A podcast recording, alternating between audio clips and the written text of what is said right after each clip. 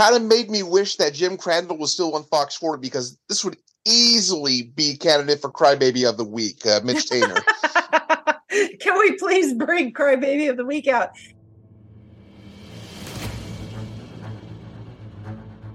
Welcome, Sacramento soccer fans, to the State of the Republic podcast. I'm your host, Luis, and in today's episode, we're going to be talking about our amazing win 3 1 against San Antonio FC last Saturday in quite a hectic game, especially there in the last uh, 10 minutes or so. But we're really excited to talk about it because we mentioned before this was a key game. We had to get the three points. Literally, unless you know, if we didn't get the three points, San Antonio would have been right there, so close to us. But now we can say, hey, all right, we got some more cushion room between them.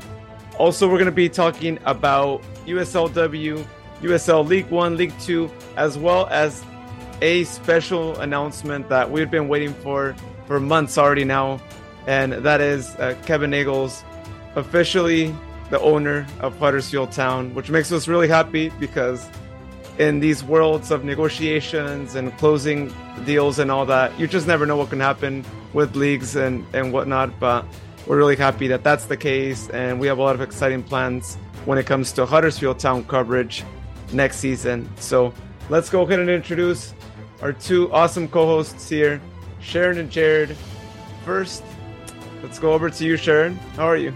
Oh, I'm really good. Yeah. So, what a shit show of a, of a match uh, last weekend, not on our part, but on the other team imploding.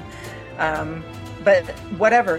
Hey, Huddersfield Town AFC, that was such bright news for all of us. And I can't wait, you know, if we can possibly get uh, Andy Takes That, that Chance podcast host to come along and maybe we can talk with them in a couple weeks we'll see we're uh, we're thinking about how to scheme getting a, a little chatter going across the pond with a uh, our sister podcast or brother podcast. I don't know. I'm I'm female, so I'm calling it sister. Anyhow, I'm good. All is good. All is right with the world. Jared, how are you? Happy start of electrolyte season, everybody. It's a balmy 112 here in Phoenix. Looking to get worse uh, this weekend, up to 114, but always happy to be on, be on the podcast talking about the most chill team in the USL and also very happy that uh, Kevin Nagle has finally been able to complete the takeover as far as ownership goes for H- Huddersfield Town, and hopefully I'll actually be able to, to chat this time with as he takes the chance this time around. So can't wait to get out into this match, and then also we've got our match against RGV that we have to look into as well as as well as the Storm, Stockton Cargo, Academica. Let's get into it. Wow, Jared. Well, I truly did miss the authentic uh, Phoenix weather, and I'm kind of happy about that, though. but I do have to say, though, that we are going to be getting 100 degree weather here. And uh, speaking of that, it's supposed to be about 105 on Saturday, which is such a bummer, but we know it's long overdue. It's already supposed to be that way. So, yeah. Wah, wah, wah, 105. oh no. hey, so I have a theory on that, and Luis, we'll get back to you, you know, for seeing how you are and all that other stuff. The theory is my freaking brother, who lives in San Antonio, Texas, took off last week from San Antonio with his wife driving through the South and making his way up to California. Well, everywhere the dude is going, I think he's somewhere in Arizona right now. Yeah. So he's bringing that freaking heat from Texas. You know, they were at 110, 112, 120, who knows, you know, record breaking heat down there in Texas. He's bringing that with him as he moves his car. At, just follow his car. And that is where the heat bubble is going. So dang it. I'm going to, the minute he hits you know, the Elk Grove, Sacramento region. I'm, I'm going to say, can you just go back to Texas and take this freaking heat with you? But he's going to be here for a few days. So hopefully the heat will break quickly. But the hottest day is the day he's going to go to the match. Um, he and his wife are going to attend the match with me on Saturday, and they better not flake. It's like you're used to the heat, guy. You're going to the match. well, now I know why it's going to be 105 on Saturday. Then thanks for the explanation. yeah, blame my brother. Yeah, there you have it. Yeah, of course, no excuse because it is much more hotter over there in Texas and let alone in Phoenix too. But Uh, but yeah, Jared, a lot of us are already starting to complain, and uh, rightfully so because we haven't really gone through that weather here, and we were just hoping it never happened. But it's going to be a, a late summer, everyone. So get ready. You're going to have 100 degree weather in October, maybe going into November, possibly too. But I'm doing pretty good. Uh, really happy about the match uh, on Saturday. Uh, but I am disappointed at Fox 40 with their app because a lot of us missed the first half.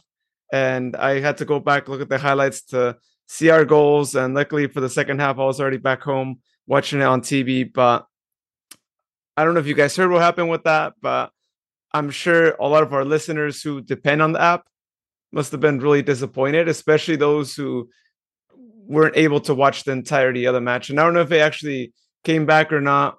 I don't know if you guys heard anything. I'm trying to remember some of our friends who mentioned that they were also depending on it, but do you guys remember anything? Well, you well, you know I do, given the fact that I'm uh, out of the three of us, I'm the one that's out of market, so I kind of rely on both the app and the website to actually watch the game. But uh, we'll, we'll, get into that a little bit once we get into our uh, of gratitude. Yeah. I know what your Golazo of gratitude is. Woo-hoo. You know what mine is, so. I have a feeling it, it involves a, a, mouse, right? That you weren't so fond of, but now you kind of had to be fond of. well, speaking of the Colossal Gratitude, Sharon, go ahead and introduce us. And now, one of my favorite segments, Golazos of Gratitude, where each of our hosts takes a minute to reflect and express gratitude to people, situations, or events that have touched them. Anyhow, let's go. Let's hear some golazos of gratitude. And on that note, one of my, and this is going to be my only golazo of gratitude, even though there's a million things that I could be thankful for. Seriously, you know, massive gratitude for just being alive, right? I am going to give a big old fat shout out to Nancy Fregosi, otherwise known as Gaga, for coming over after the match and for, you know, I, I, had a chance to meet. Okay, you don't know who she is, but I will tell you. Danny Vitiello's mother in law. She is what an incredible person. Sabrina, Danny's wife, is a perfect, perfect person to be with Danny Vitiello. The two of them are a match made in freaking heaven. And if you ever see them on the field after the matches or just anywhere, they are so, such a great couple. And now I know where Sabrina gets this big warm heart from. I met her mom. And again, she Gaga came over. Her nickname is Gaga. She came over after the match was over, came up to me and said, Are you podcast mom? You're podcast mom. And it's like, and I want to get a word from you. So we're going to play a little message from Gaga right now. I'm so happy to be here, and I'm so proud of Danny and this team and this city, which was magnificent. My first time here. I listened to the podcast religiously, and I love it because I live in Vermont. She's from Vermont, and this is Sabrina Vitiello. This is Danny Vitiello's mother-in-law. I'm known as Gaga. Gaga. Well done, Gaga. Thank you for coming. Okay. So thank you so much, Nancy, for all of that. We love the love, and we we love the fact that you love Sacramento and that you love Sac Republic and you love Danny. And of course, I know how much you and your husband love your daughter Sabrina, who is all absolutely the best. She's the apple of our eyes. You know, as far as all the wives and girlfriends are just super special. Sabrina is just, you know, she's got two cats. I love that, right? Okay, Jared, what about you? All right. So getting into Golazos of Gratitude, uh, these ones kind of stem from uh, the match day. There's uh, maybe some other ones semi-related, but uh, at first, yes, just like Luis had mentioned, Fox 40's uh, feed was practically non-existent during the first half, and some of you might have seen the uh, AEW related meme that I posted about it. Short time later, our our dear and beloved Connor got in contact with me and confirmed that yes, Fox 40 was having some issues, uh, but uh, I'm not sure if he has a magic wand he's got somewhere, or maybe has some some kind of a spirit with him. But just as soon as I hit submit for my ESPN Plus subscription, which I finally caved in and decided to do, seconds later, Fox 40 feeds back on. So, Golazos of gratitude uh, to to you. Uh, thank you, thank you, thank you very much, Connor. Uh, or if you've got some kind of a connection, you know, kind of like uh, out in Folsom Boulevard or out in Jersey, just to make something happen. Who knows? I, will give you some gabagool from Arizona uh, next time I'm over there. Uh, also, uh, golazos of gratitude to Winco Foods out uh, out in uh, Surprise, Arizona. Yes, it's an actual town called Surprise. They actually had the new Dr. Pepper float ice cream from Bluebell. So I am all set for this Saturday's match. I'm going to have some Winco subs and a big old tub of Dr. Pepper to, and hopefully three points to to savor this this coming weekend. So thank you uh, a, a lot for that. And there is another one that I that I had, but unfortunately it's escaped me. This is what happens when you record on a Monday. You forget a lot of things. so I'm sure I'll probably pop in with a of gratitude as it comes through. But for now, Luis, how about you? Yeah, uh, all good, man. And you made me wonder, right? How is it that it just magically worked? We know Connor's amazing; he could, you know, uh, change things around and all that. But it's like there were problems, and all of a sudden, it's not working. Uh, now I'm wondering if Fox 40 and ESPN Plus are like connected to each other and are like, eh, don't make it work, and let's get some more subscribers. All right, make it work now. They subscribed already. we got their money. if it weren't for the fact that we would be hit with the copyright infringement, this would be where we would start playing the Godfather theme. you could hum it if you want. I don't think we would get in trouble for that. I'm trying to remember how it goes, but I, I probably would have done that already, but I don't quite recall how that that goes along. But but yeah, as far as my golazos of gratitude go, uh, first one goes out uh, to Tina because uh, she offered me her parking, and unfortunately, I wasn't able to go to the match uh, this past Saturday. But always appreciate it when I get offered either tickets or you know parking pass to a match. Really awesome. So thank you, Tina. Uh, I appreciate the offer there. And one more goes out also to Gaga. Appreciate the comments there that you gave to Sharon, and we're going to be sharing the video here uh, shortly after I post this episode.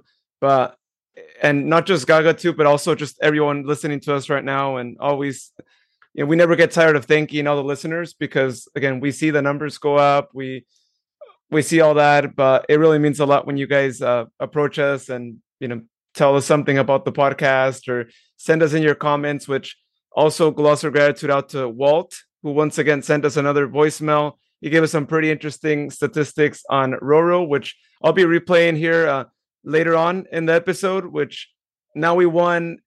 You know those stats were comparing um, Roro's uh, performance on the field versus when he's not on the field. I mean, sorry, those stats were comparing anytime Roro's on the field, how the team's done, and anytime he's not on the field. And the numbers are, you know, pretty impactful, which maybe, you know, they might be changing a little bit now that we got the win on Saturday, but still uh, really thankful that he cracked the map for us and awesome stuff, you know, and everyone knows that we like statistics around here and always great to have uh, some of you send us in the stats and help us out with that side of it as well. Is that math? You know i i actually loved math because my degree was in geology right? So i had to have a lot of math but we didn't call it statistics we called it sadistics even though i love statistics. I love i took two semesters of stat loved every minute of it but everybody still referred to it as oh you have to go to statistics yep and i'm happy to do it anyhow. That's a clever way of calling it too because I, I feel like a lot of people would call it as well and i took it one semester too and I didn't want to go back there, so I, I know oh. why they called it that. Yeah, sadistic. Yeah. Yeah. now, if it's soccer statistics, though, that's different. I would have actually loved to take that course. they should have a class for you know anybody who wants to take basic stats. It's like let's talk about sports stats and how all that works. Of course, I'd get I'd get lost. I just pull up that app. What is it? Five twenty eight? Is it five twenty eight, Jared? The one uh, stat. Uh, I want to say five five thirty eight, but uh, that but I, but I get I get the, the site you're talking about. Yeah, Luis, what is it? Which one is it? Is five thirty eight, five twenty eight? Someone so okay, so you know John. Oh, mm. by the way, thank you, John, for the parking pass for my sister. You're the best. But John, if he's listening to this, he's gonna actually tell me which which it is. So let's not find out we'll just see if John picks up on this conversation and he'll send us a message saying which one it was. And then he'll probably give us the over under on how often we get everything wrong in our, in our podcast. oh hell, you don't you don't need John to tell me how wrong I, I've been, especially with my betting stuff. I mean, yeah, and the over under for whether or not, you know, someone's going to either get all three of our podcast winner dinner or whatever it's called. I Louise, I'm sorry. I don't even know what we call it. I probably get it wrong every single time. um so what's the over and under of Sharon not getting that right?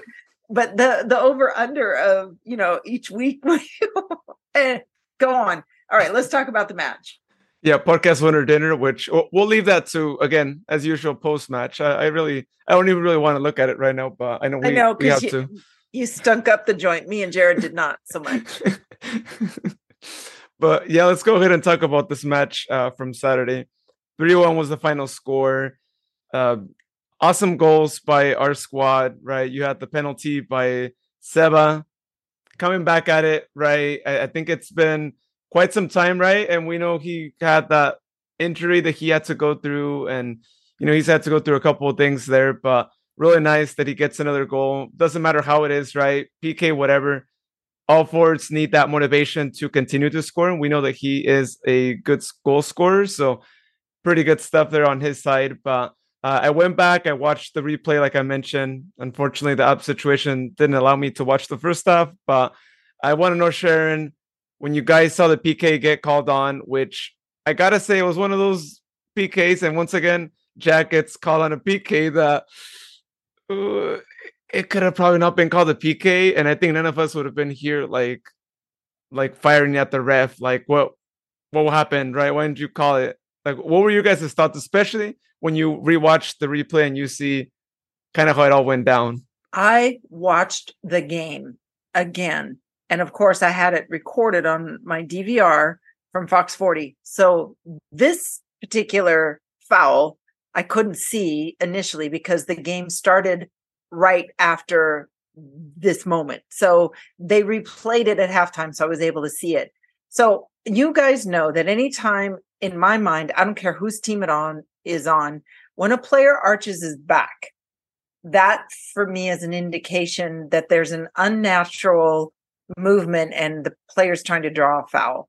Um, I think Scott Walker described it the best. It did look like the San Antonio defender, who was that? Um, uh, Maloney, was it Maloney that took his legs out? It did look like he got his legs swept out from under him. So whether he arched his back or not, he did get knocked off balance. And and that's what Scott Walker saw. And so we were fixated on the replay but if you if you in the process of trying to avoid the foul, you know, by lifting his leg, he was trying to actually avoid getting taken out because that's going to be a painful one. He ended up getting the contact was made. Maloney made contact with him. So he was going to go down one way or the other, whether, you know. So fair enough. Um, I'm glad we I'm glad we got the I'm glad we got the call, but one way or the other, Russell Cicerone's uh, progress was also impeded. If you look um, he was also brought down. So there you have it. Plus, the field was shite. Uh, there's some spots on the field that are pretty nasty. Everybody was falling down a lot. I don't know if you guys saw that, but it, we could see it. So, anyhow, there you have it. That was my analysis. What did you guys think? PK, no PK? No, I would definitely say PK because San Antonio was playing very, very dicey, uh, or at least the part of the match that I could watch anyway but uh, yeah, I mean, you, you see, uh, you see him just charging in, just trying to get in, and then uh, uh Mahoney uh, just Maloney gets yeah. gets what the, the, San Antonio player, the the one, the one that's not named, the one that's not named, uh, shall be not not be named. Oh, the one yeah. that shall not be named. Okay well, we, will name them a little bit later. But anyway, yes, this uh, there was definitely forward progress, and and in the replay you can see not one but two players uh, to take a tumble, including uh, Russell Cicerone.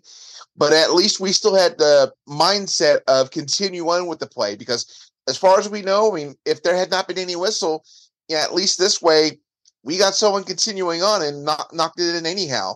probably could have been called offside at that point. Who knows? I, I don't know. But uh, either way, we did not we did not quit until we heard the whistle, and thankfully, with the PK coming in, then Seba uh, goes up, knocks it in.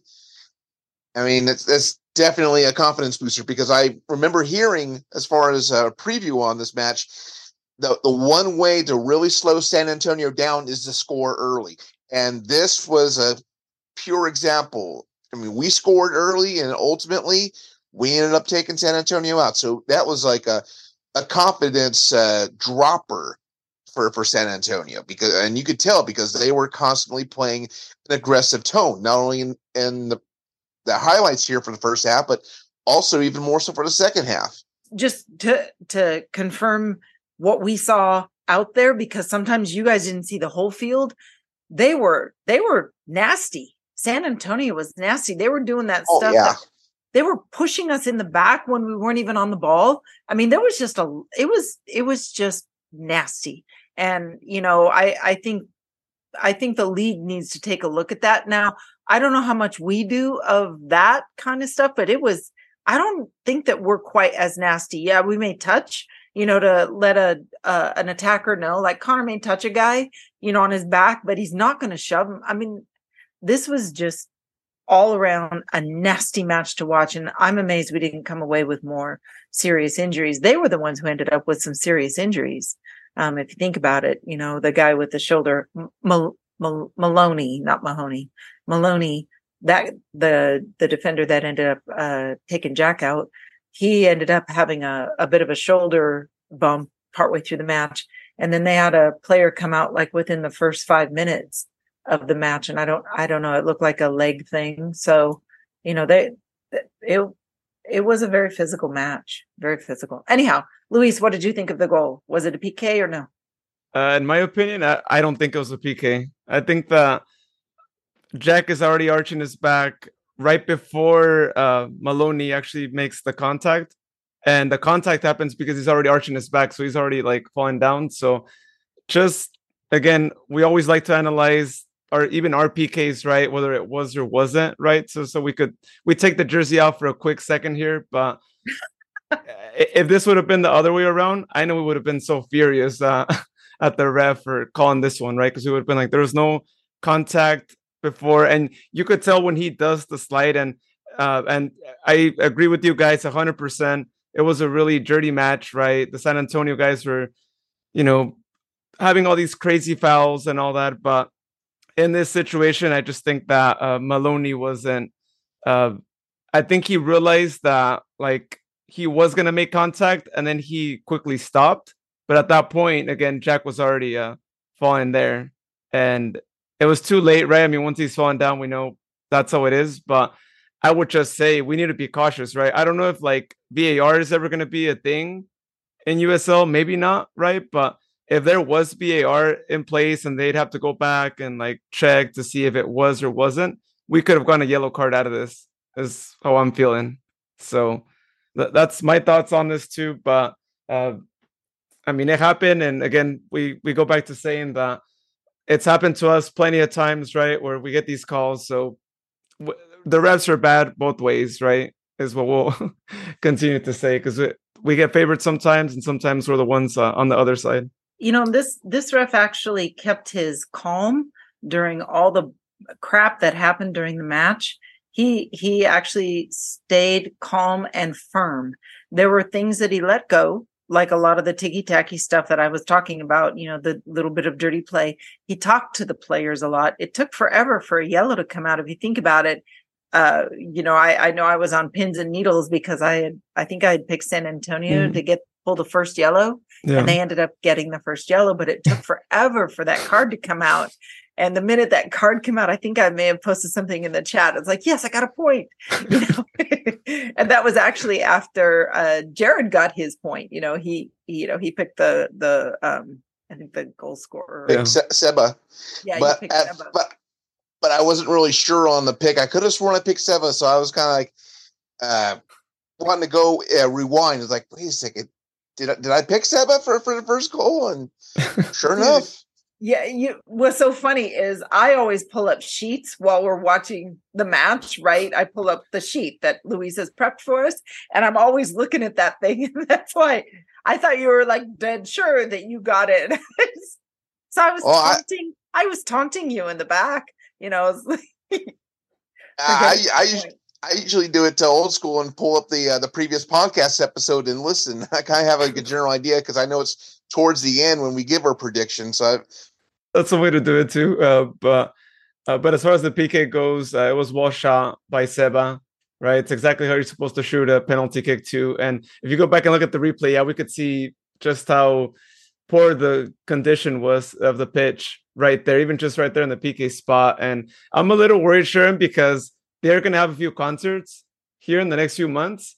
Uh, What can happen? And especially heading into playoff time, that's not good. You don't want that because anyone could get injured, right? You don't want anyone to get injured, of course, but our players could see the rough end of it. we got state fair we've got a heat wave coming in and you know it's like that one spot they should not let the opponent warm up in that area because that one bad spot that's over there in front of their bench Mm-hmm. the visiting bench Mhm. there's a big patch that's nasty and they yep you could see it right there right So there. what- yeah, Yeah. what we're looking at is this nasty patch and that's where the opposition warms up it's like no stay off that patch you're just making it worse you know Yeah, hopefully they take good care of it too. So moving on to the second goal happened in the 38th uh, minute. Who else but the guy who deserves so much more goals because last season he was denied so many different opportunities and Jack Gurr coming through. But before that, Dami with a classic Dami cross right to where he spotted Jack. And we know Jack is one of those guys that he's going to try and make his way through, right? He's going to try and make himself available, right, for any crossing opportunity, not just for him to cross right, but he's also going to be there uh, on the other side of it as well. And he just he had the perfect shot. This is exactly what we asked for when a cross comes through and you can't header the ball, right? It's like, hey, just shoot it. Hey, don't let it bounce. Shoot it. If you get a perfectly timed shot, more often than not, that's a goal right there, right? Since no one really sees it coming. I mean, we're watching it here in like slow motion, but like it happened all in real time, right, Sharon? Like, what what do you guys think of this goal? My back had turned for one second i saw dami go down with it and then i turned back and it scored. So i had to literally watch the replay on this one. It's like how did that goal happen? You know it was like it was fast and it was on a on a rope when when jack hit that. Just we were all so impressed. I mean the crowd erupted. Of course anytime any of our guys you know score especially like jack you know because we see him try and try and try and it'll go high it'll go wide it'll go here there and we watch mark briggs coach mark and he'll just like when he sees the over the bar over to the wide you know you can see him he quickly turns around like ah! you know like oh come on jack. And then this one goes in and coach just is ecstatic when when these go in. So we this one the, the emotions remember last week how i said we were up and down with all of the emotions and then when we lost this one was the same kind of match but we were mostly up. You know there were times where the guys missed you know this or that and they need to clean things up and shots and danny vitiello you know didn't miss um you know there was one one thing that snuck by but whatever it was a breakdown in our defenders not so much danny. But um i'll tell you what this was it was great what did you guys think when you were watching it online Oh man, it was just a party when, when Jack Gurr scores. I mean, just, how you mentioned last uh, season, how he had opportunity after opportunity, but just just did not turn out right. It would go a few centimeters this way, it goes over the bar or to the side. But he has been connecting. He has been hitting on these opportunities, and that's translated into more goals for Republic. And I know he is capable of, of getting all, all these goals. So I'm just so glad that forces of nature are finally working in Jack Gurr's favor, and and that was a beautiful cross for, from Dami uh, as well. We cannot forget that because without that cross, there would be no goal. Yeah, and once again, it's one of those goals where everyone's sitting on the end sections, TVB, all that, especially the people right there in the standing room only. Which, by the way, shout out to whoever thought of the idea of like let's have some standing room right there, literally next to the field, because that's such an awesome idea to uh, bring more people to uh, the stadium there and with an even better view there as well. But uh, they got just quite a fantastic goal. I think one to remember because it all happened really quick. But you know, again, I was really happy to see Jack get another goal and get another goal. Unlike others that he's gotten, I think it's the first time that I see him get a volley like that and just shoot it that way too. And luckily, luck was on our side, right? And it went between Maloney's legs too. And it's got to be embarrassing when you're a defender and that happens. so uh, glad it wasn't on our side, but yeah, we definitely had some good luck there. And Jack knew where to shoot it at, right? And he put it right where he had to put it, so that way uh, no one would be able to stop it there. We have to talk about the goal that San Antonio scores. Uh, I really thought that we were going to get a clean sheet out of this one, and we would have, right? But they let that guy alone, right? And, and at first glance, right, because this all happened so quick, I was like, could it potentially be an offside call? But after seeing the replay, I'm like, no, they might. He managed to, you know, get in the right position there, and unfortunately, uh, beat Conor Donovan, and they let him alone, right? I don't know, Sharon, what you guys thought there, but I think they gave the guy way too much space, right? How do you let the guy be open like that, open to an perfect assist because that's exactly what it was, and then one-on-one opportunity against Danny, and Danny's great and all, but he's not going to be able to stop everything, especially when you have one-on-one opportunities.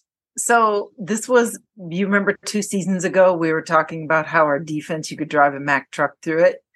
Um, this was that situation all over again because the guys forgot to put their heads on a swivel and they figured that the offsides flag would go up and it did not.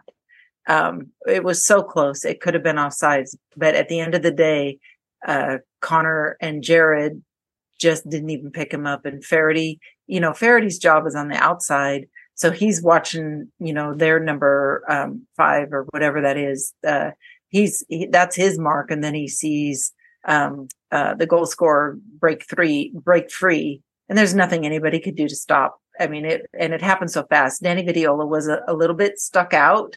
Um, you know, he he was out a little far, so now he has to commit to make himself large and cut the angle. Uh, he did his best. You know, this is just one of those unfortunate situations. They'll learn from it. You know, it's a very, very much of a learning thing. You can even see Conor Donovan pointing mm-hmm. in the direction, you know, of the player that got through, you know, that was totally un, totally unmarked.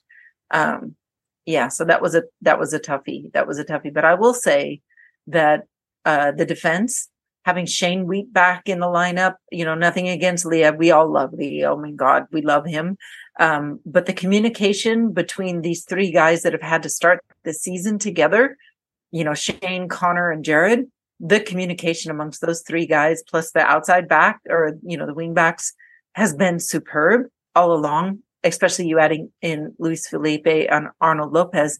And too bad about Arnold getting yellow card accumulation. I think he's got to sit down so hmm. uh, we won't have him against RGV Toros. I think. I think he's has to sit a match for yellow card accumulation, which is a sucky position for us to be in because he has been incredible back there. He seals up all that stuff. So they're probably going to have to drop uh, Luis Felipe even deeper, you know, to pick up that that job because Matt LaGrassa has not been available for selection. We don't know what's going on because our our uh, our people don't tell us the injuries. I mean, we knew at Roro, but we don't know what's going on with Matt. We don't know uh, what's going on with uh, Lee. It's just, you know, we saw him in the stands, waved at him. It's like, have a beer. Well, there you go.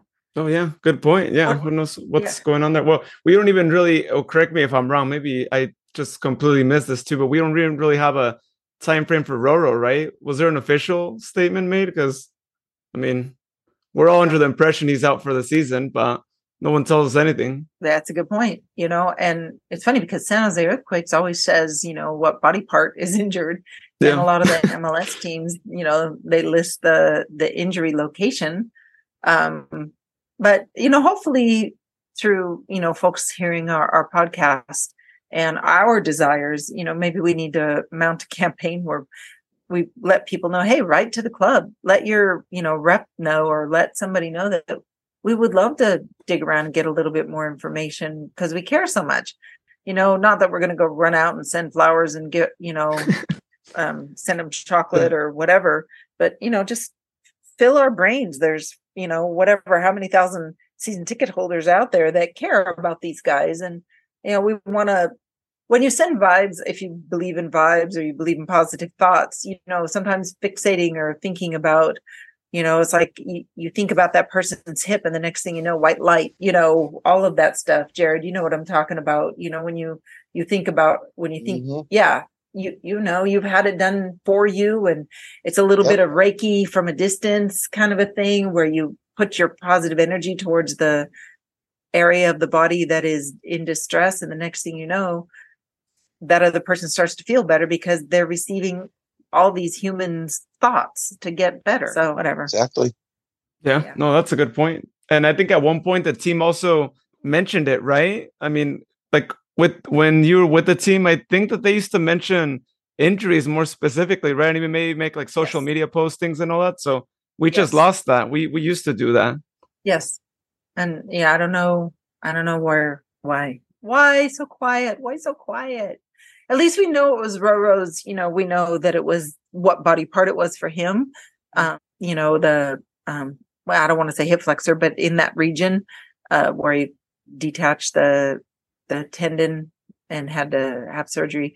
But, but at least we know. So everybody's thinking about that part of his body and we've watched him ride a bike now. We've watched him you know he's walking on it full weight kind of a thing so he's he's his mobility is coming back it's great um just a little quick update on seba. It looked like his hammy um i think the reason why he was so crushed when he came off the field we saw him very emotionally distressed when he came off and sub later in the game. And i know we've got another goal to talk about that's gonna well but i seba's hammy you know his i think it was his right hamstring was not feeling good after the match. So on that note what did you guys think of the hole in our defense and this upcoming uh, ability to get a free kick that resulted in us converting a free kick a goal It was an automatic red card. I was just waiting for the referee to pull it too, and luckily, referee didn't think twice and all that. And the one thing I was saying, and there's something I keep saying every single time that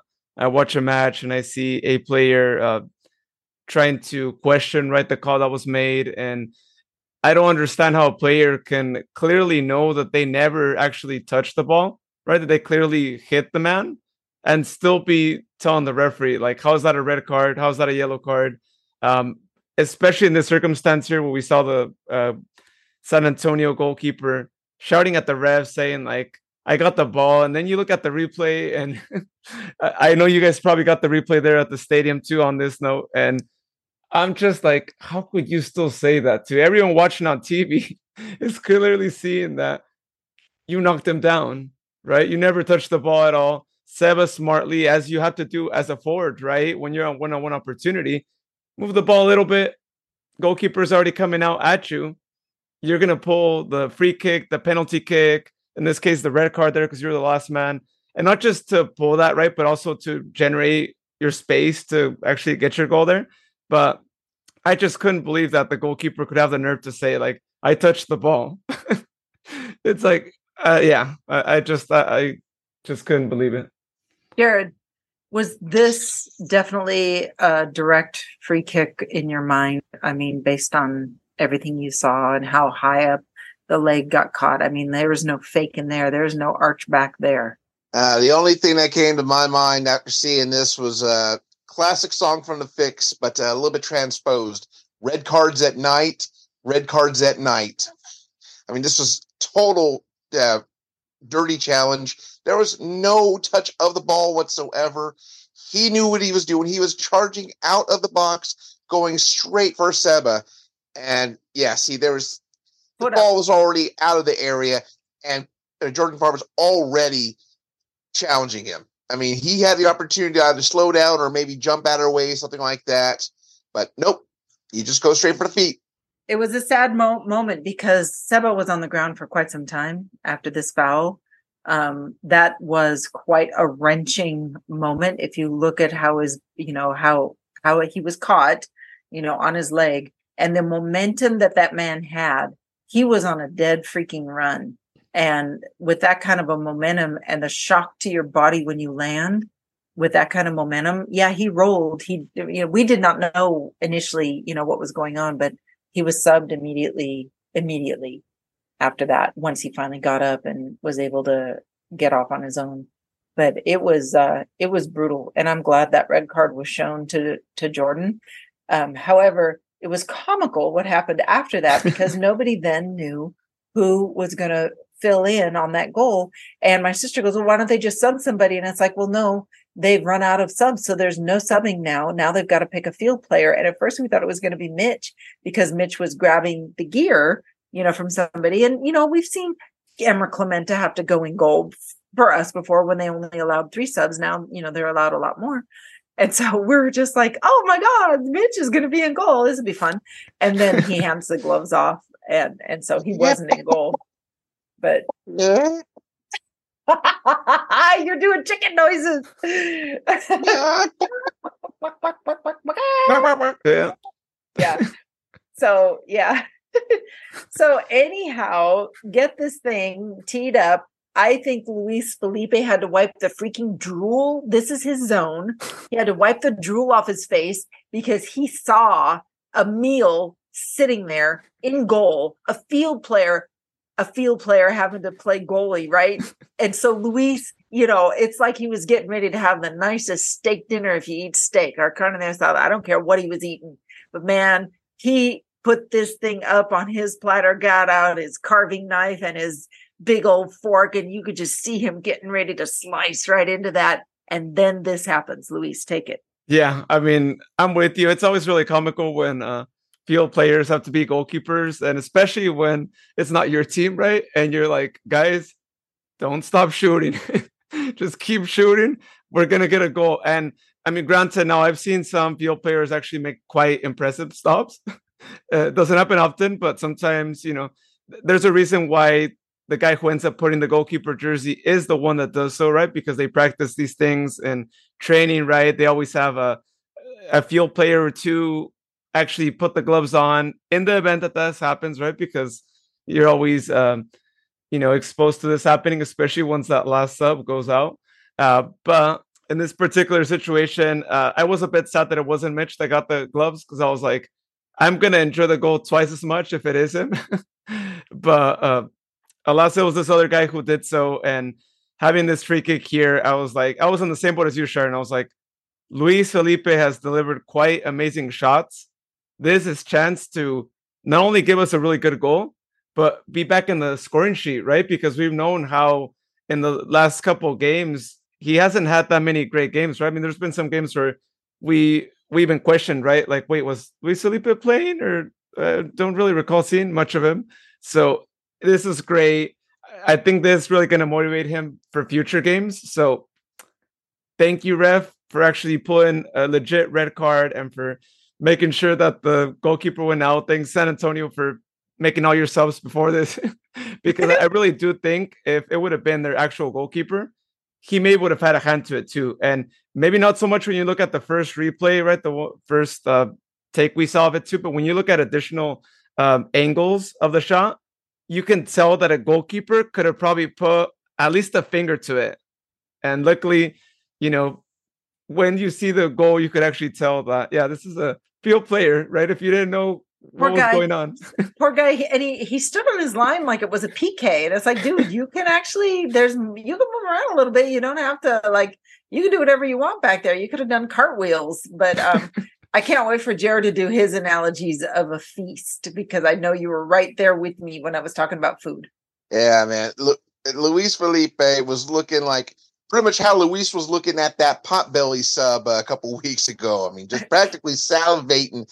I mean, gets set up for for the for the goal kick, nails right in the corner, and then Luis Felipe uh, busts out with with the celly, pew pew pew, just guns a blazing.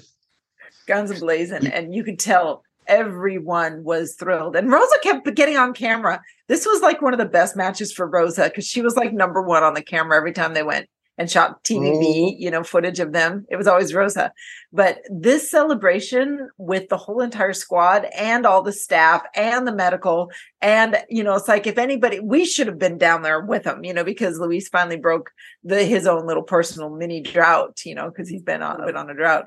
And so, just so everybody knows, if you if you're not on social media, uh, this the USL uh, league uh, uh, social media, Facebook and Instagram posted this uh this goal and were like praising Luis Felipe for this all this other well all the naysayers were like all yeah if it was a regular goalkeeper ah, it wouldn't have been a goal la la la. I mean they were like totally bagging on him.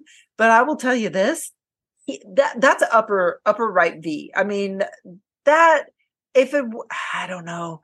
Luis Urbano I don't know. I I still think this had a really good chance. Plus, I think we had guys following the shot.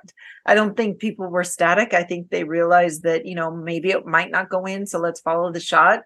I mean, if you if you look at um Aldair, he's right there following it in. So I don't know, you know, I think one way or the other, I think we uh I think it's almost like Luis Urbano's love of conchas and the conchita truck. Yeah, we're, you know, we're just going to go to food right now because I want uh, one of those conchas. I don't care. Pick your favorite.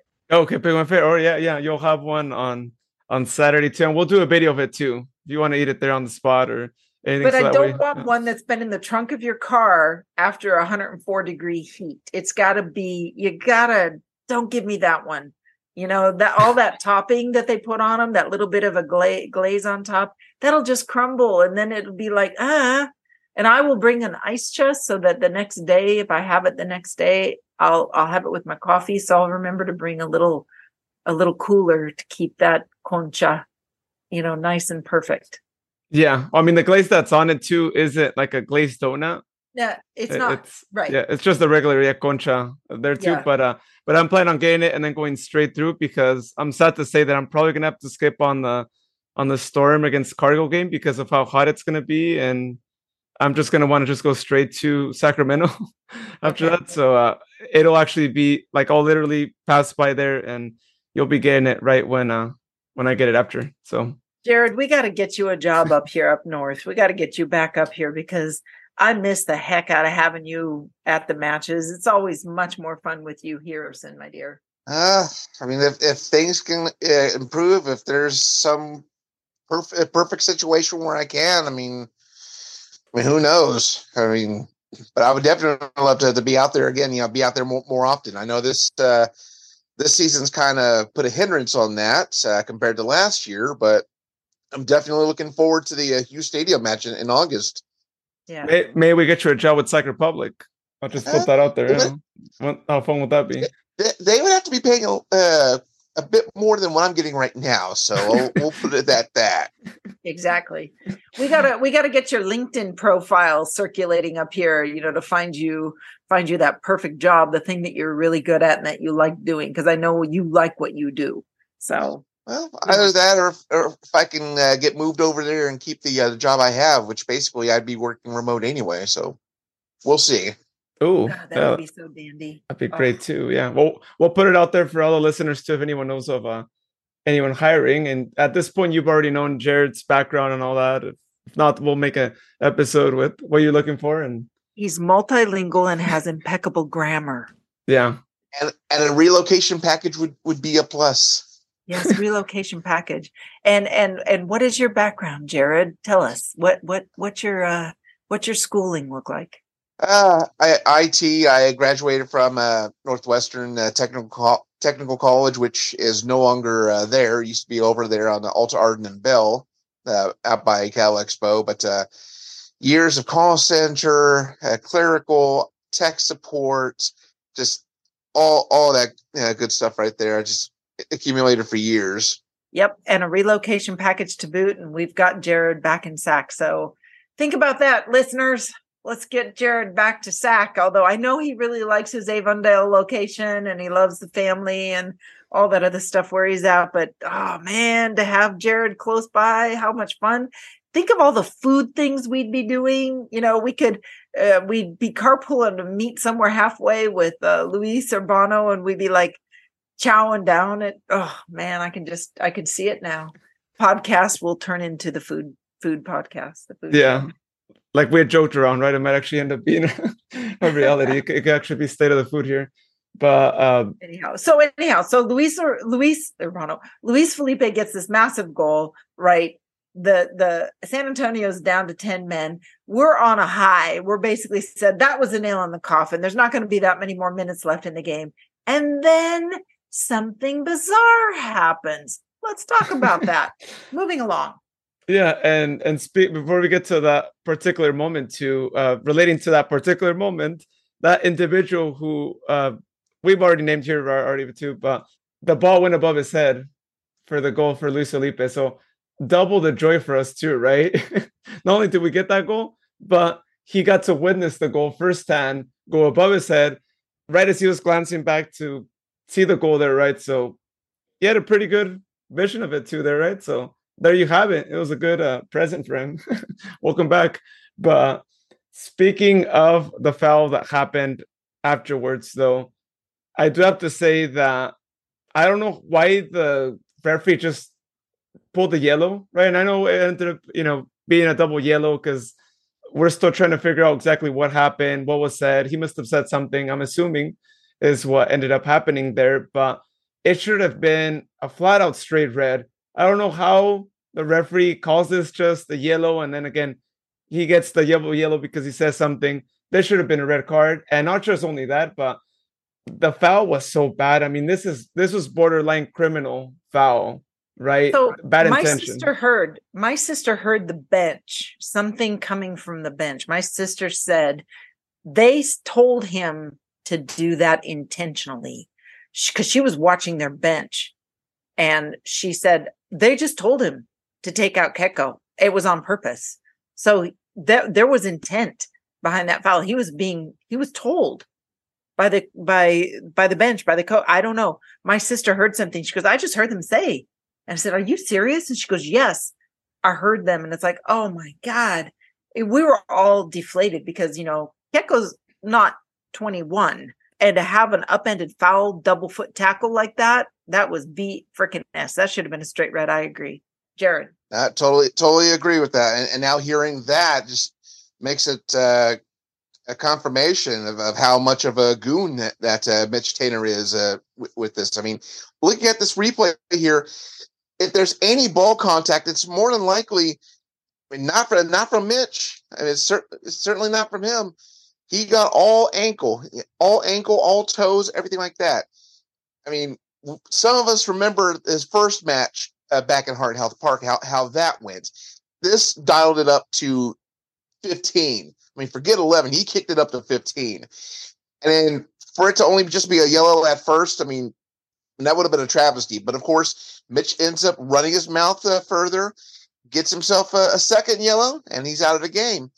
And then, of course, along with you know, uh, Jab- Jabber John uh, all the whole while through, even worse, when he exits the field, he actually kicks over one one of the Pride corner flags. And and let's Bends it. remember this.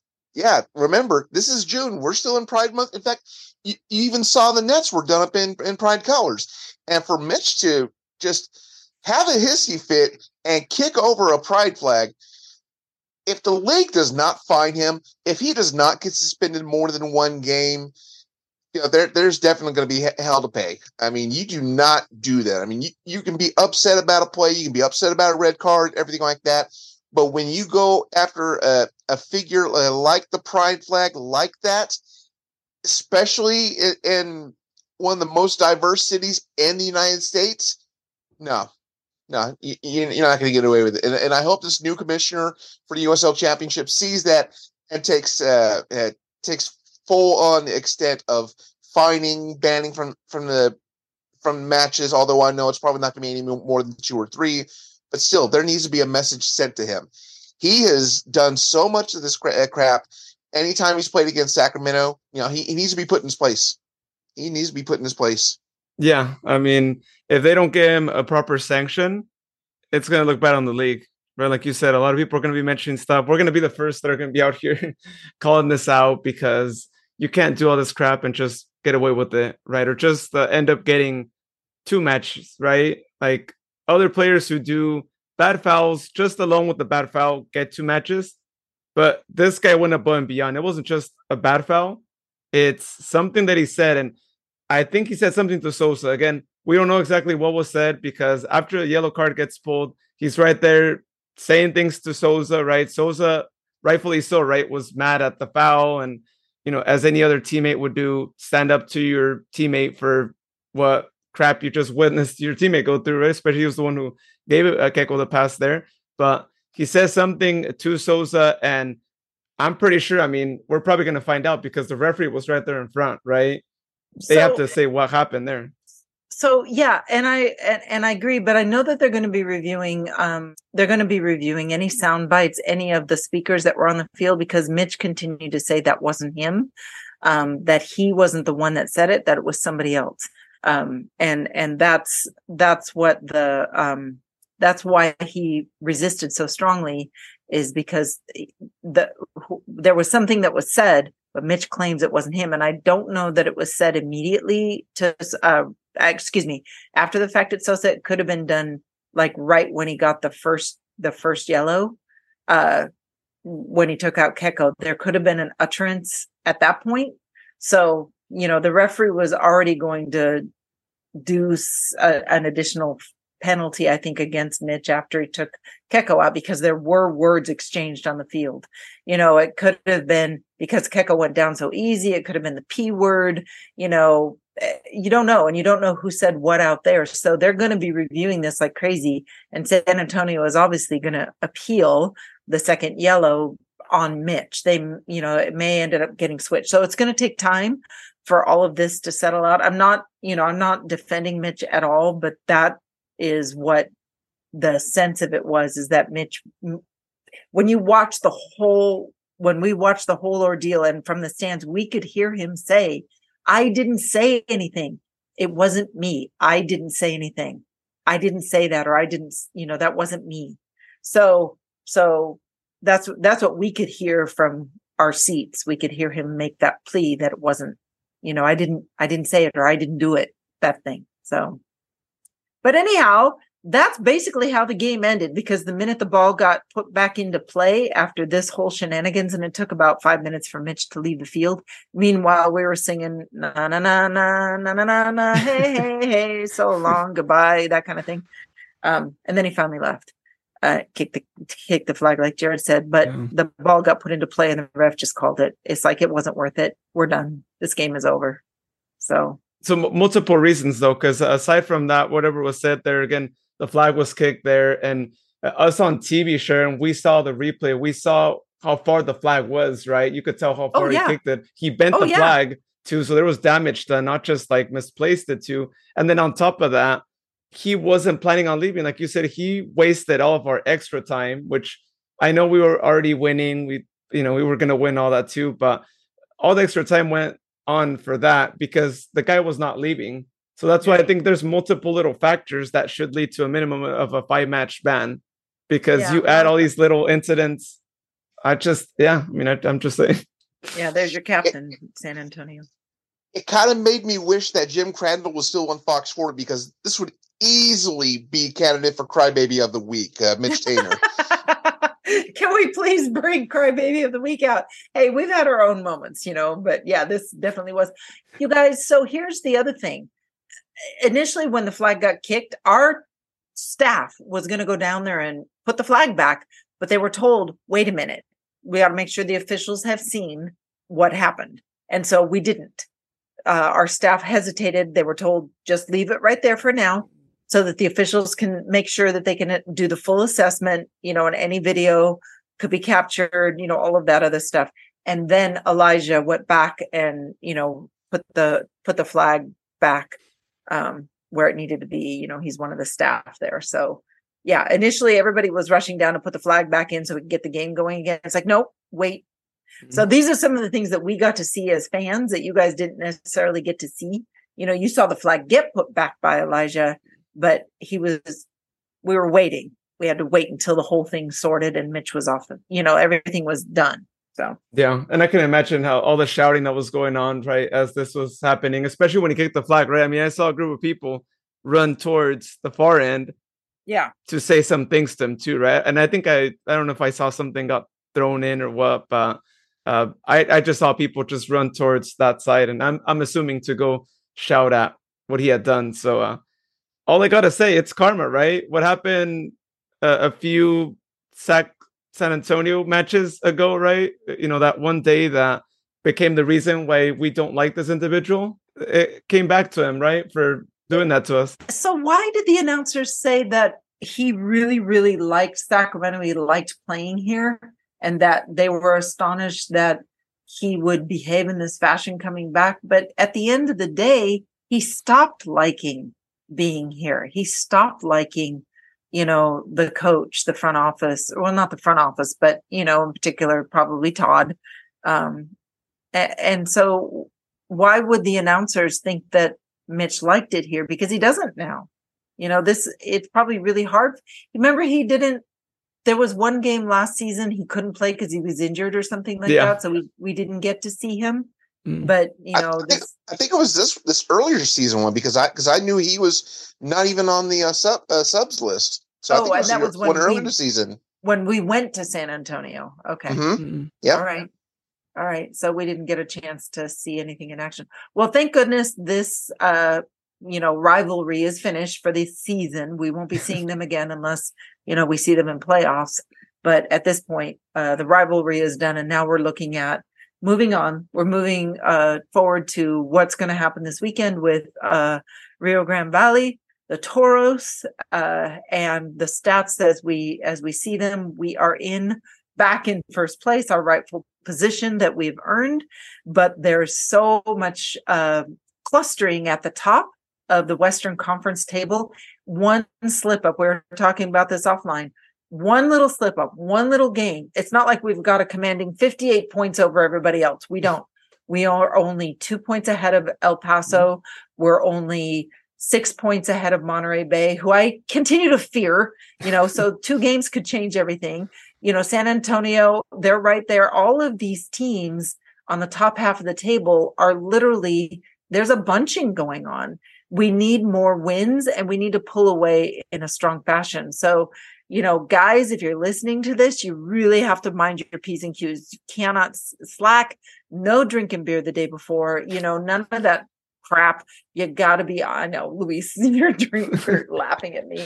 You know, we just really have to take care of business from here on out. This is, uh, as I was telling the guys, this is your life. You know, this is your livelihood. This is this is the way it is. You want these fans to be rabid. You want us all in your hip pocket always. And the only way to do that is to continue to win and play this beautiful soccer like what we saw where the defense was clicking on all you know cylinders where luis felipe had swivel head the whole entire time was interrupting plays was making awesome passes.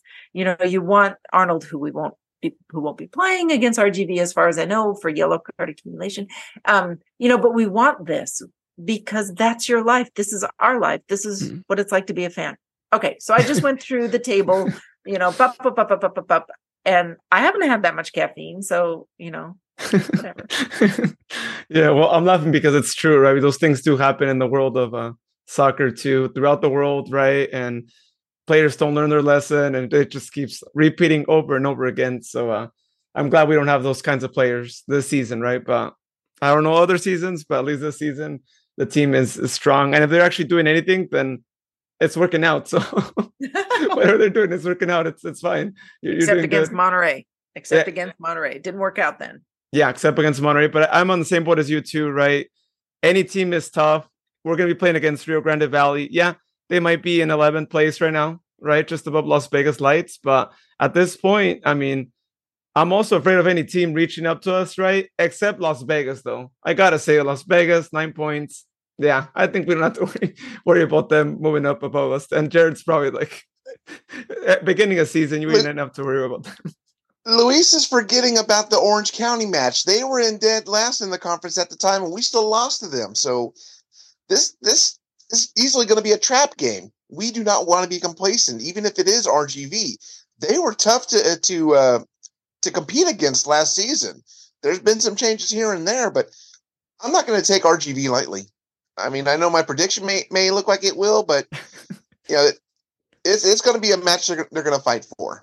Oh yeah, no, I, I didn't mean like Las Vegas against Sacramento. I meant that as in Las Vegas reaching up to first place. like uh, that's the one team I don't see it happening. Oh. RGV potentially, right? Who knows? well, I, I don't think either are going to be top uh, top four co- uh, contenders. But uh, as far as upcoming matches, I mean that's where they're going to strike us. So we're not going to be in any fear of losing uh, ground to them in the stats, but just on the pitch is is what I'm saying. Now let's remember though, RGV they have one game in hand to a lot of teams who have 16 games played, and this game is really critical to them, right? Because they win this game, they're just going to be three points away from Phoenix, who has that last playoff seed. So, yeah, they're going to be giving it their all, right? You're at that like halfway season point where you can't drop any points if you're below a playoff zone. And so these teams are more hungry sometimes than even the top teams. I think that's why sometimes we end up losing against these lower uh, position teams because they're pressured, right? Teams that are already in the playoff zone, sometimes they could slack a little bit and feel like, hey, I'm still good. I still got a cushion. But like Sharon said, the Western Conference is something else this season it's no longer what it was other years, right? Where it's like, okay, yeah, there's like a good room between one to the other. They've stolen a lot of points from the East. Yeah. We need a cushion. We need a cushion.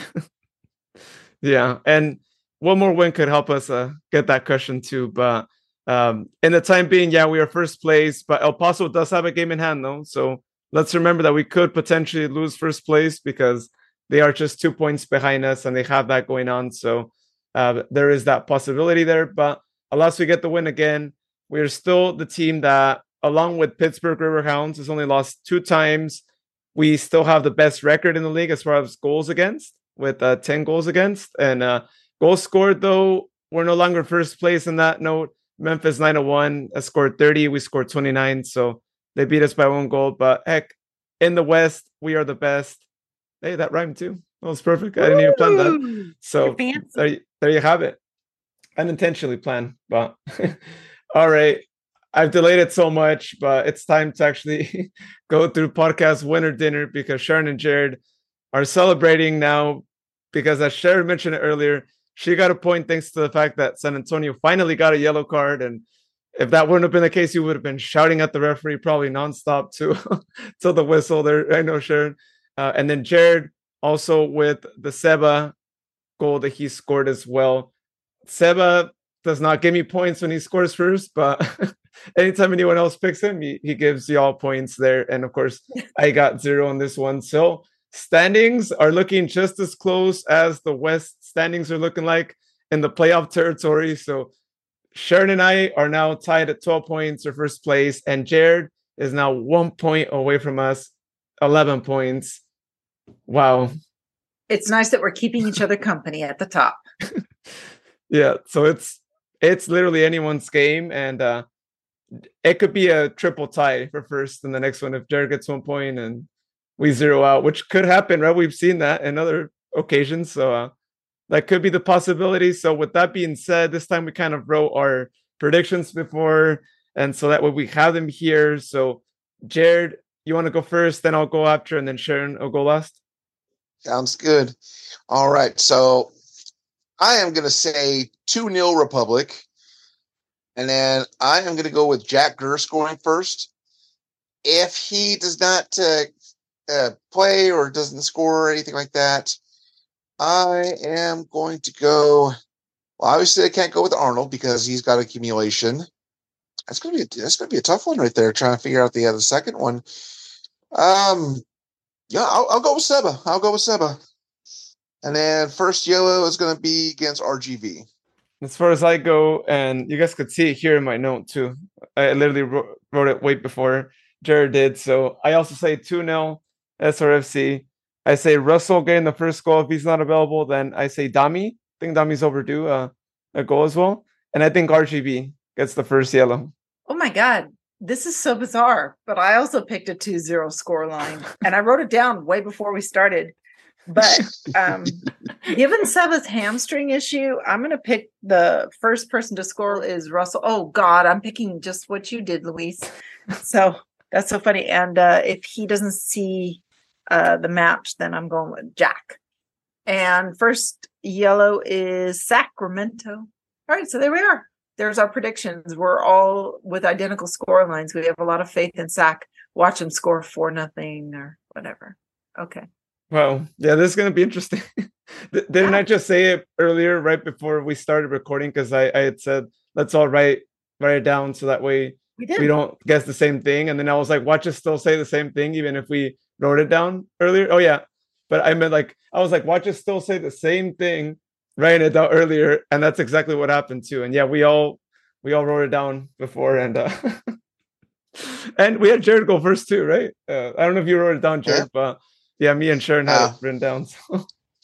So well, well, this is gonna be interesting. I think none of us really want to move too far from one another too. So it it's looking like it's gonna be a pretty even end to uh the next game as well in the standings, right? Uh or yeah, I mean it's gonna fall down to the first yellow card really because there will be points to be gained since we both mentioned uh two different ones there. So uh yeah, well we'll see anything can happen. And any one of us could be last place in in the next one, which is interesting, right? I think it's been a while since we've been able to say that, being so close right there. So so looking at our favorite teams in USLW, League One and League Two, first USLW, how are the standings looking like? Well, Storm yesterday, uh, I really thought they were going to beat the Glens, right? But they ended up pulling a 4 4 tie against them, which now puts them still at third place, 22 points, versus uh, Glens are in first place with 28 points.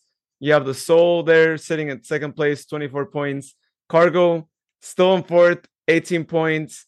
Olympic Club 10, Pleasanton 8, Marin Siren 5, and Academica is uh, back in last place there for that. But still still have a few games left, right? And Stockton will be playing against the Storm on Saturday, and being so close to one another there in the table, I'm like, uh, this wasn't the time to be playing against one another because it's looking like either either or will be qualifying the playoffs and still having to face each other. But best of luck to both sides. Again, I need to be biased because it's the 209. I'm going to be supporting Stockton, but Storm, y'all know I support you anytime you play against any other team that's not the Cargo or Academica, though. But it should still be an interesting one as they make the trip out to uh, Stockton, which again I was planning on going, but given weather circumstance, I'm not quite sure if that will still be the case. Maybe not, sadly, but that is uh, how that is looking like there. And looking at USL League One, uh, I, I wish we didn't have to mention this, but we still have to give coverage, right? We still have to mention things, regardless of whether there's negative results. But unfortunately, the Fuego lost once again in Northern Colorado. They're 1 0. Another match where they just lose by one. It's just been just matches in which they just lose by one goal, which is always a shame, right? I mean, losing by one goal means that maybe the game was close enough or maybe the other team missed a lot. But either way, you still had a chance to at least tie it there. But with their loss, uh, they are still sitting there in last place, 10 points, one game in hand, two versus most of the teams that have uh, 14 games played there, which is uh, quite a few of them there. But they're slowly just like getting out of that playoff zone and they're almost getting closer to the end of their season. So it's a shame, right? But you got to just look forward to a third season. Hope things get better. But uh, it, it's, yeah, it's a shame having to see them down there when we know that they have great teams. And again, you're just losing by one. You know, it's not nothing as bad, right? But that, that's that's their situation right now. And looking at League Two with Academica there, they're going to be playing their next game on Friday against Monterey Bay 2. Uh, they've had like about a week and a half break since their uh, 2 0 win against Marin Legends, but uh, getting close to the end of their season just with four games remaining and currently in their table. They're sitting at fifth place out of seven teams there with 10 points and eight matches played. So, uh, potentially, if they get another win, they could actually move up to third place. So, uh, there is uh, that as far as they go. But again, it is their first season. Not that easy, right? Dealing with their first season. So I think they've had a pretty decent first season in USL League Two, considering again the rest of the teams, uh, or most of the team uh, teams, I should say, they're in their uh, NorCal division have been teams that have been paying, playing for quite some time there. But that's how things are looking like around our favorite leagues here for our, our teams here in the Central Valley. Now, I want to move on to one last thing here before uh, we end tonight's episode, and that is exciting news that we actually got from England, from Huddersfield Town specifically. Kevin Nagle is now the official owner of the team, and now we can finally start planning for next season. And we're going to be talking to our friends at the And He Takes a Chance podcast, who y'all heard here in an episode, and then y'all heard Sharon's appearance in their podcast as well. So we're going to be having uh, some coverage there of Huddersfield Town. So, all of y'all listening right now who also became fans of the team after the announcement will be able to hear news of what's going on and all that. And I'm sure we'll have John as well give us the stats, give us the breakdown. Uh, uh how many points do they need to, you know, move up to the Premier League? Uh, hopefully, we're not talking about you know relegation again. we want to hear of more of the news of how many points do they need for that who's their next opponent for the FA Cup, for all those tournaments that they play over there too. So, what are you guys' thoughts? Right, we can finally say they're officially our sibling team. No longer do we have to say like potential sibling team. Yeah, big golazos of gratitude to the English FA and, and governing bodies for uh, moving swiftly and and using due diligence to ensure that uh, Kevin Nagle is the new owner of Huddersfield Town. Cannot wait to see some, some matches to chat with and he takes the chance i mean for, for my first time to chatting with them. And of course you know get, getting some merch on, on out here on this side of the uh, atlantic. I mean cannot wait. I you know this is going to be exciting. I know it's not uh, top flight per se but this is still going to be a great season to look forward to. What are your thoughts sharon oh my goodness well, number one, I want to go across the pond and I want to take in some matches. So, you know, Kevin, if you're listening to this or anybody associated with it. Oh, and by the way, Carmichael Dave, way to go and getting a little uh, role uh, with respect to Huddersfield Town. I think that's fabulous. Um, I know you're not listening to this, but if you do, hey, we appreciate you. We appreciate the influence that you've uh, wielded uh, with respect to moving this whole venture forward. Listen, these people are this is so fabulous, right? These are just people. These are people that are very good at certain things and we're all good at what we do. They're really good at these sorts of, you know, acquisitions and dreaming and venturing and that sort of stuff and and more power to them. Anybody sitting in this room, well, we're not in one room. We're in three separate rooms. But anybody who's on this podcast or anybody listening to this podcast, you too can get involved with these sorts of things. You just got to throw your hat in the arena and make it known that, you know, this is an interest that you have and you never know what will come. You start putting it out to the universe and your prayers could get answered, your dreams could come true. So, you know, go go get it. And I, I think Kevin did just that. He had a dream. He didn't say, didn't take no for an answer, saw a great opportunity, boom.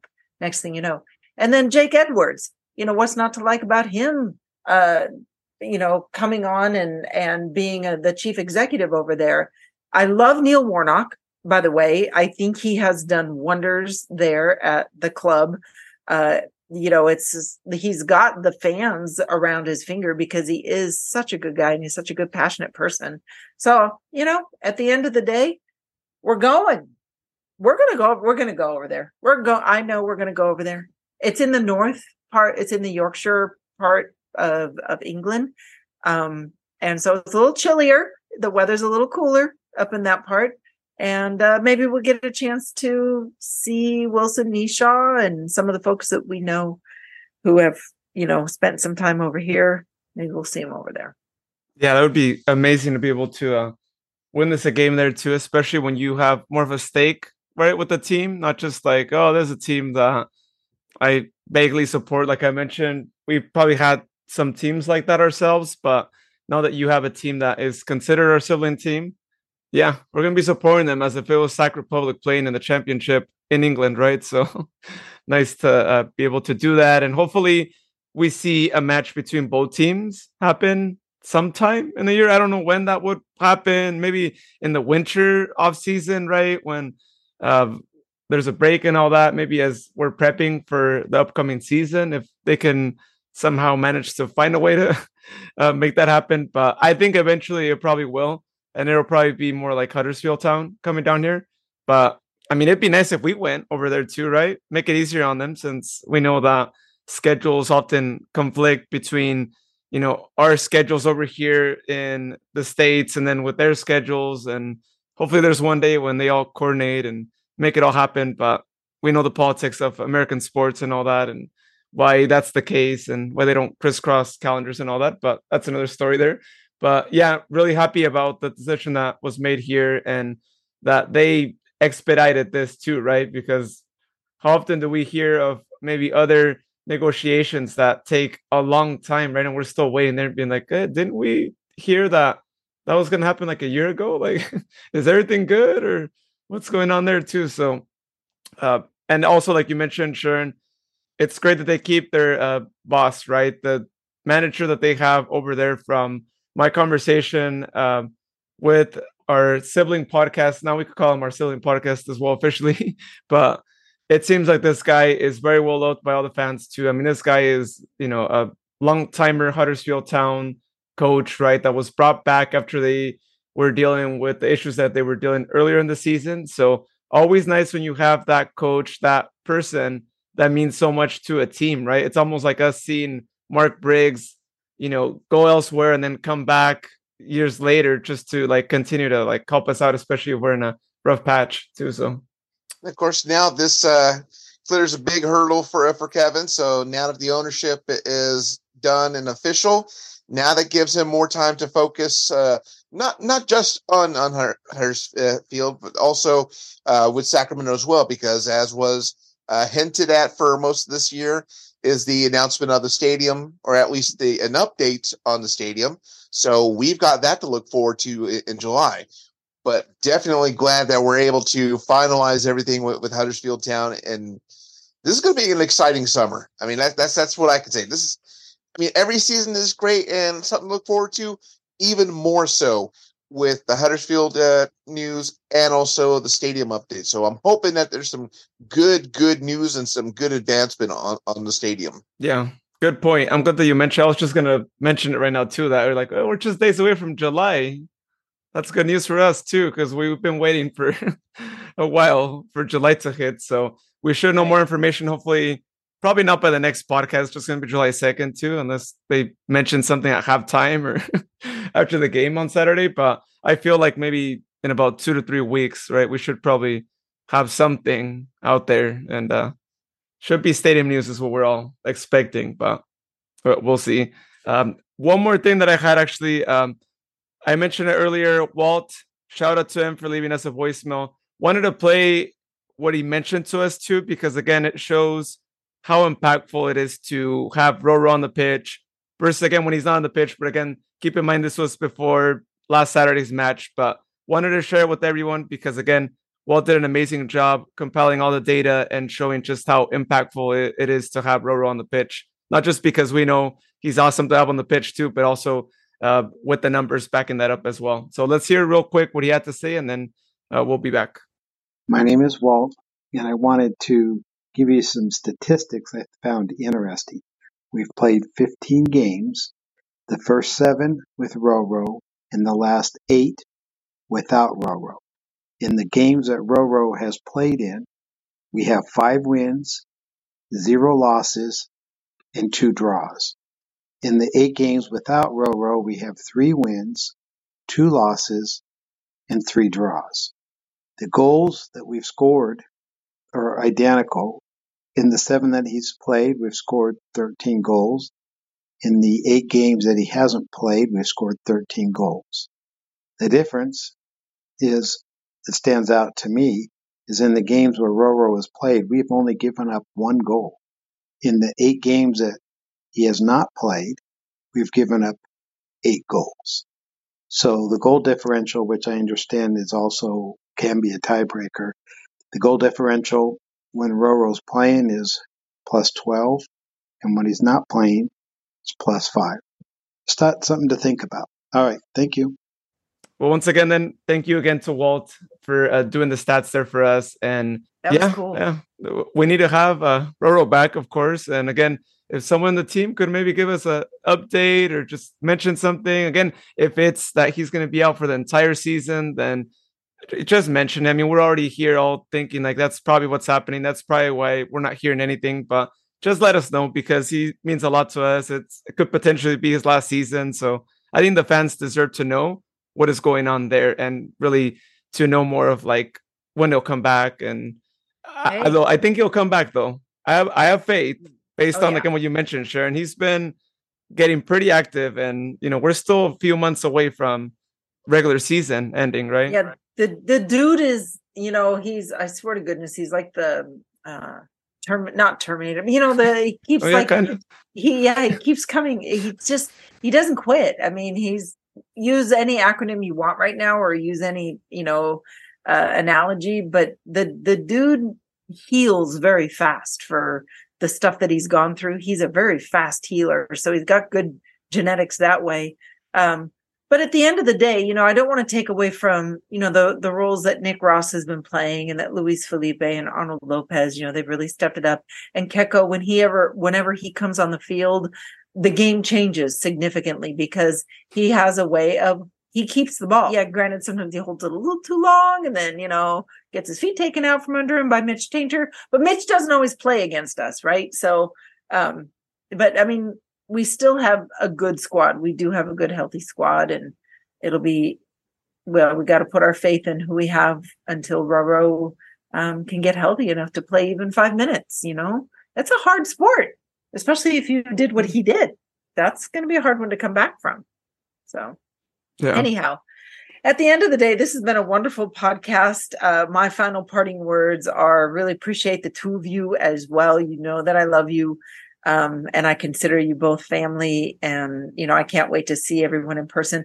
And, you know, selfishly, I can't wait for the conchas and possibly, you know, when Jared comes out in August, you know, finding some time, whether it's Saturday or Sunday, probably more like Sunday, uh, you know, getting out, you know, going and doing the candy store. I don't know. we'll figure something out because I know a lot of your time will probably be with Scott, you know, so whatever, we'll figure something out.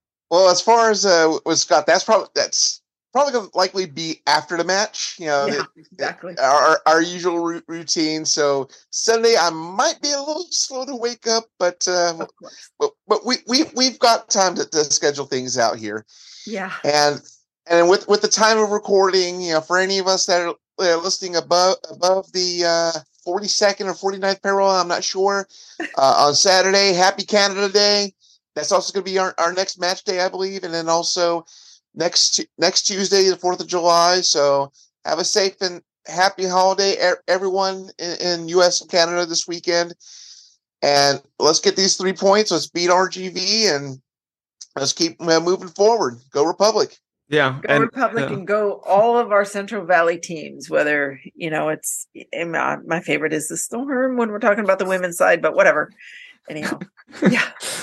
Uh, well now we're mentioning dates too by the way yesterday uh, marked a year since we had that game against monterey where we all met up and oh, went over there too. I just got the reminder you, on on facebook where so. you took my phone from me.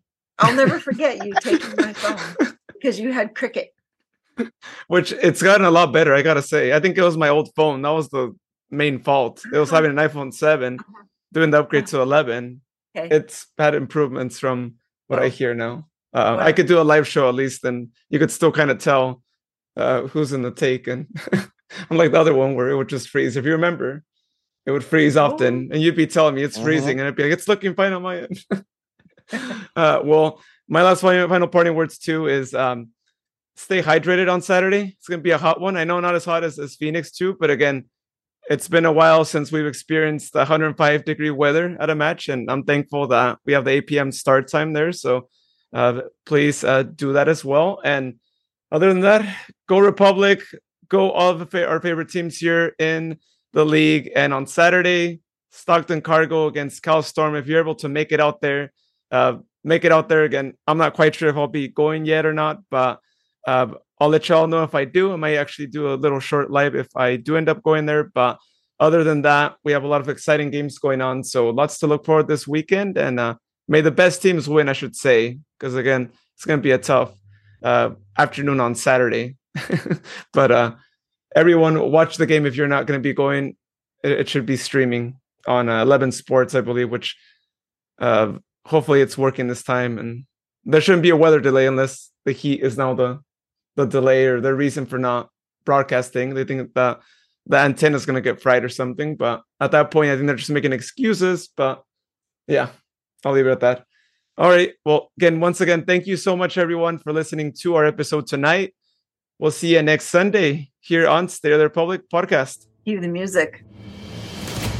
And maybe we can have some kind of British, you know, some kind of, you know, dun, dun, whatever that song is, you know, the God Save the Queen thing. No, something fun. We'll have to have a different music closing, you know, when we start splitting the time with Huddersfield Town AFC. Can't go wrong with some good old UK garage or drum and bass. Oh, there you go. We could do that too. Yeah, or just any UK band, you know, or England. Not so much UK, but, you know, England in particular. We'll have to find out the favorite songs of our uh, podcast sibling over there. It can't be. It can't be copyright infringement though, so we need to either find like one of those our, our free site that gives us our our music when we credit them uh, they'd have to we'd have to kind of look through there and there should be something they have all kinds of different ones or jared if you want to hum it uh, we, we could either, either, that or depending how how old the song is we can bring up some of those old uh, polyphonic ringtones from the 2000s polyphonic ringtones oh jesus